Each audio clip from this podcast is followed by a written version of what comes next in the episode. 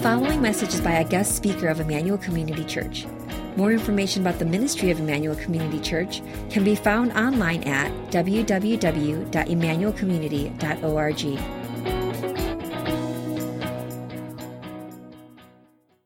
Every year, as we celebrate these graduations, some of our parents did share this with you already, but I ask our eighth grade graduates and our 12th grade graduates and their parents um, to come up with one word for their children that will serve as an anchor for them.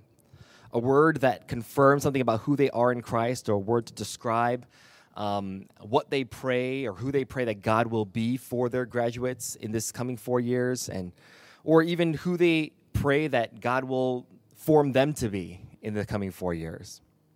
Well, this year, I also have a word for our grads that I hope will serve as an anchor for all of you all of our fifth grade, eighth grade, and 12th grade graduates. And that word is friends. And that actually is the title of today's message. It's friends. Because good gifts or good friends are such a, a an important gift from God. As humans, uh, we are such relational beings, and our friends are so vital in shaping who we are and what we believe, what our goals are in life, and even what we love and who we love for our graduates, as you step into this next stage of life, one of my hopes, my prayers for you is that you will seek out and cherish your good friends. And I say seek out and cherish because friendships take work, they take effort. And though I did have our graduates specifically in mind in preparing this message, it surely, I, hope, is relevant for our whole church especially as we kick off this summer and as we make progress in beating this pandemic, to be reminded of the value of friendships. I hope that we will wholeheartedly pursue these kinds of friendships.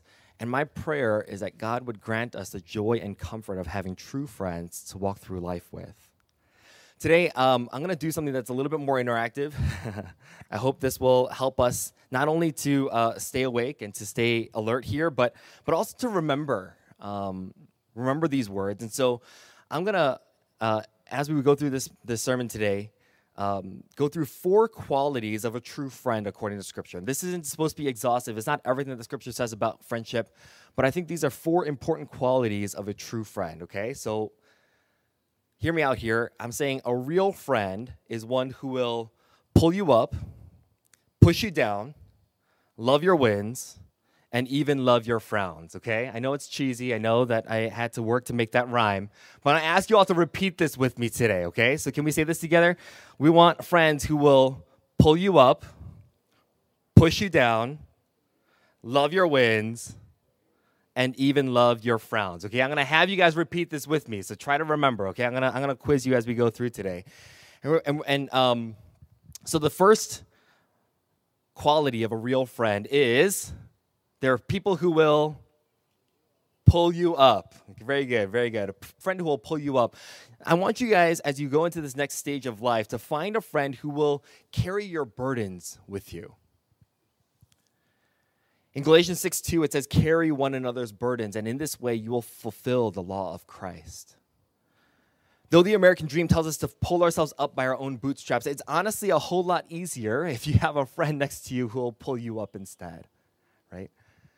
And ironically, that phrase, pull yourself up by your bootstraps, is, is actually completely absurd. It's like taking your shoelaces on your shoe and trying to lift yourself by them, right? It doesn't work. And actually, the original usage of that phrase was not what it means today. It's not to be a self self made man or or to to make things happen for yourself, but it actually was supposed to represent something that is literally impossible and absurd. Because life is hard. School is hard, and dating is hard, and work is hard, and marriage and raising children are hard, and retirement is hard, and growing old is hard.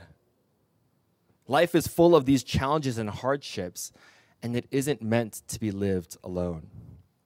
We're meant to share our burdens with one another. We're meant to lean into our communities and to depend on other people. So find a friend who will carry your burdens with you, who will pull you up when you need it. And be willing to allow them into those hard spaces to carry your burdens with you. That means being willing to ask for help and to being vulnerable and to admitting our needs. Brene Brown writes vulnerability sounds like truth and feels like courage.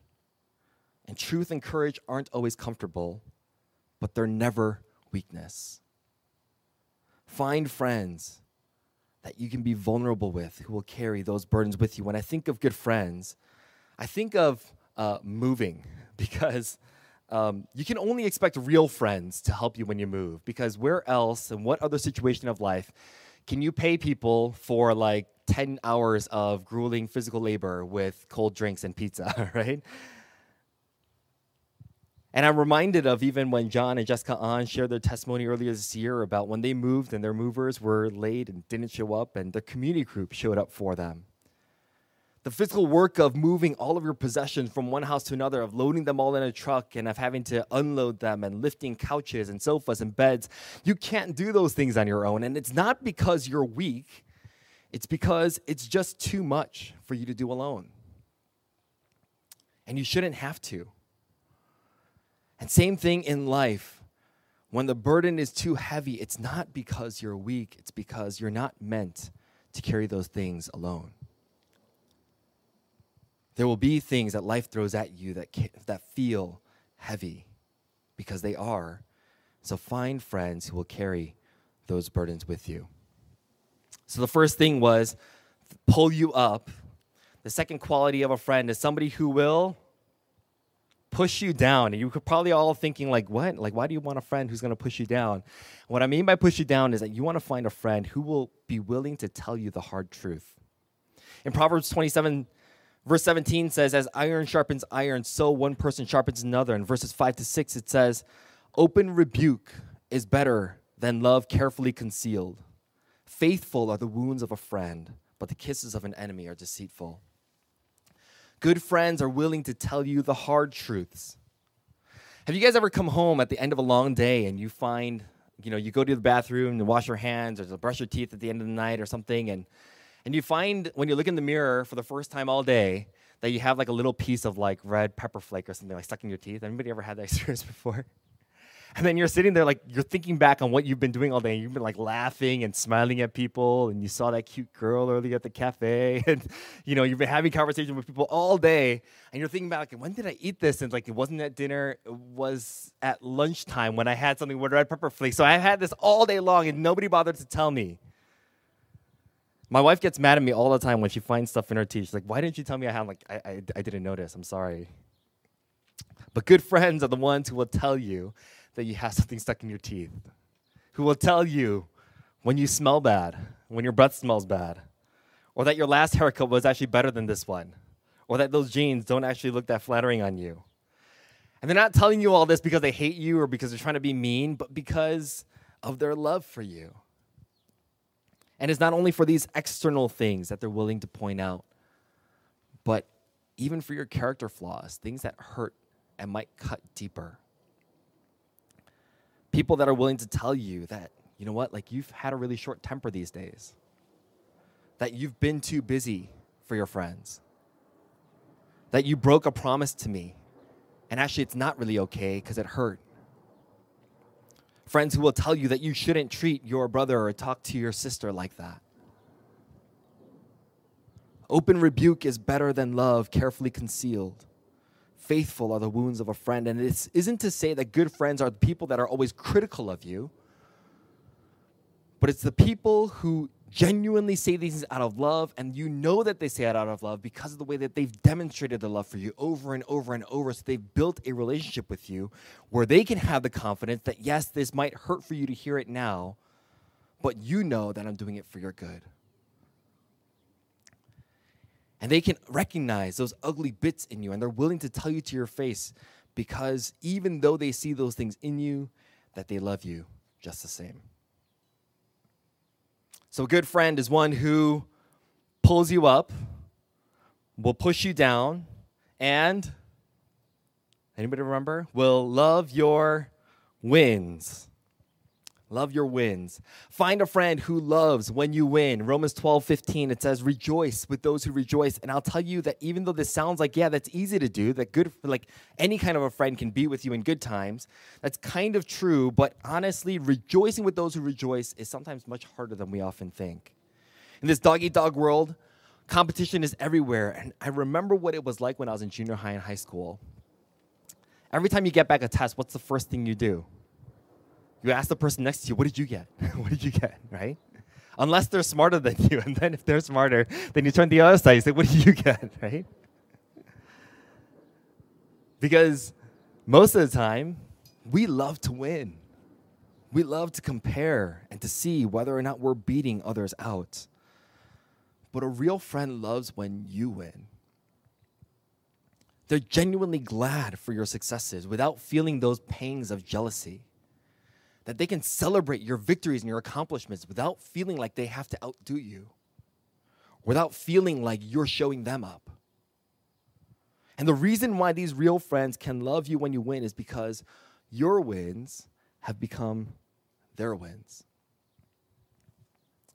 Find a friend who loves your wins. And the last one for today is we want to find friends who are who who will pull you up push you down, love your wins, and even love your frowns. Find a friend who makes you laugh, but not all the time. The second half of Romans 12 15, after it says, Rejoice with those who rejoice, it also says, Weep with those who weep. Proverbs 17 17 says, A friend loves at all times, and a brother is born for a difficult time. It's important to have a good good time with your friends, but maybe what defines a good friend is less about how nice and fun they are when times are good and more about what they do when times are bad. I'm reminded of what Pastor Peter shared a couple of weeks ago in his message on lament. That illustration of those two dinosaurs who are sitting next to each other, right? And the first one says, I'm sad. And his friend says to him, I'm sorry, and I'm here for you. And the sad dinosaur looks at him and says, Aren't you going to tell me to cheer up? People always tell me to cheer up. And his friend replies, No, I still like you when you're sad. Find a friend who makes you laugh, but not all the time. Find someone who still likes you when you're sad and when you're ugly, when you're mean, when you're having a bad day, when you're not in a good mood, and is willing to sit with you in it. There's this Korean drama that Connie and I have been watching lately called Reply 1988. And it's a fantastic, wholesome drama about community. If you have Netflix, I would highly recommend it. And this drama centers on these five high school students and their families in a rural neighborhood in Korea in 1988.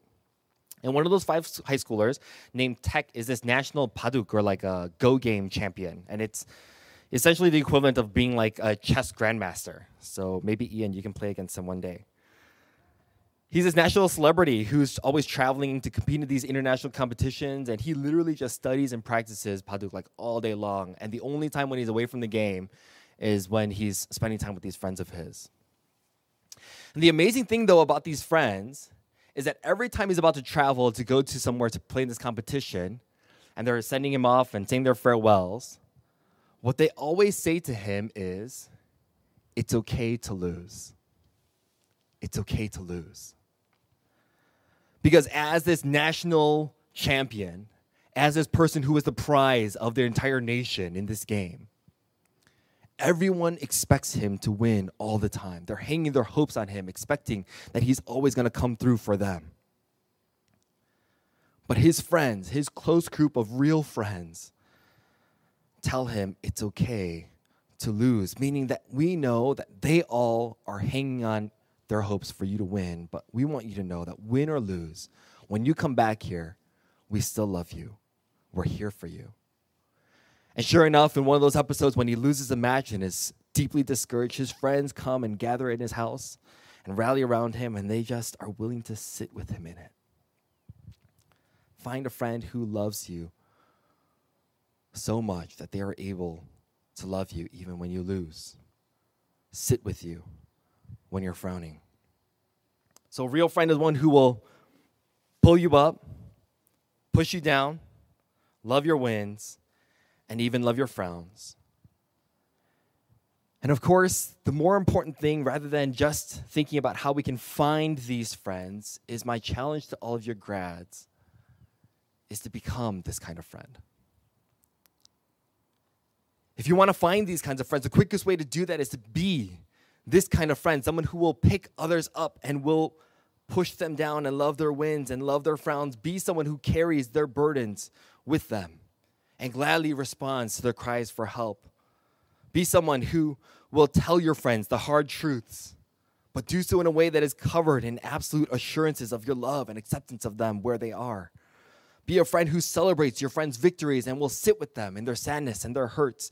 And some of you might hear this today and say that just because I'm that kind of a faithful friend doesn't mean that they're going to reciprocate and be that kind of friend to me. I may be doing all that I can, but that doesn't mean that the other side is going to do the same. We may have been hurt by past friendships. We may have been betrayed and rejected by people that we care about, ghosted by a whole group of our friends for no good reason.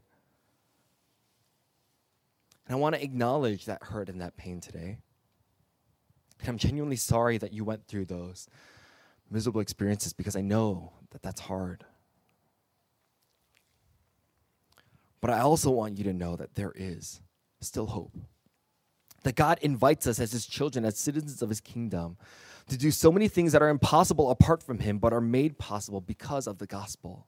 And I think everything that I said up until now could have been said at any graduation ceremony, at any, any place where they're celebrating, celebrating grads.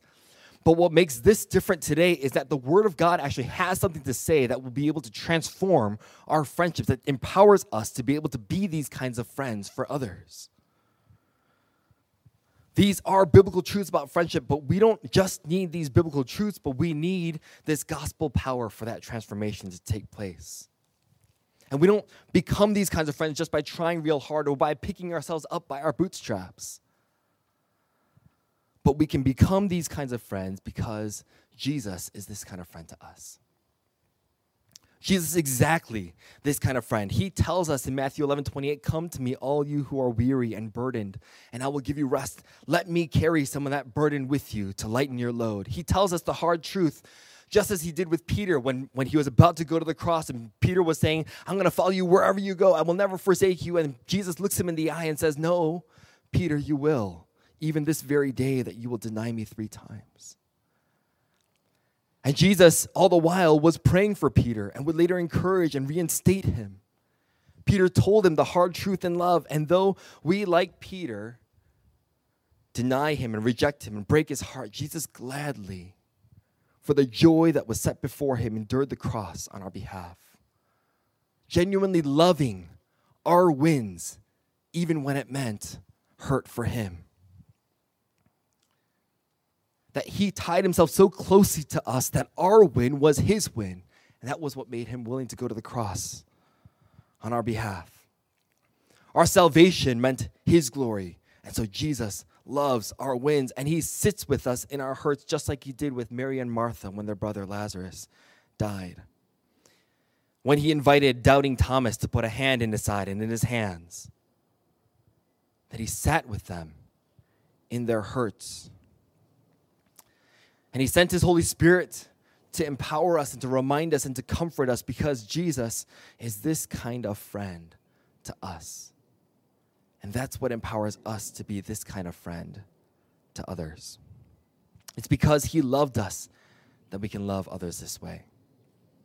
And so, again, my sincere hope for all of us today, and especially for our graduates, is that because we have experienced this incredible love and friendship of our Lord Jesus Christ, that in this next season of life, that we will both find friends and become friends who will pull others up, push them down, love their wins, and even love their frowns. Let's pray. Father, we thank you for being this friend to us, for being a God who um, celebrates our victories with us, rejoices with us, but is also to willing to sit with us in our ugliness, in our sadness, in the hard times in life. We thank you for being a God who will point out um, our flaws, who's willing to tell us the hard truths, who's willing to carry burdens with us and for us. Father, we pray that you would transform us by the power of your Holy Spirit to be these kinds of friends for others. That you would um, bless us and our graduates, especially, as they move on to this next stage of life, with friends who will be these kinds of people for us, who will be this sort of a community that will help us to make it through the highs and the lows of life. God, we thank you for our community that we have here at ICC. We pray that you would shape us to be a community that will support one another in this very way as well. We love you, Lord. We pray all these things in Christ's name. Amen.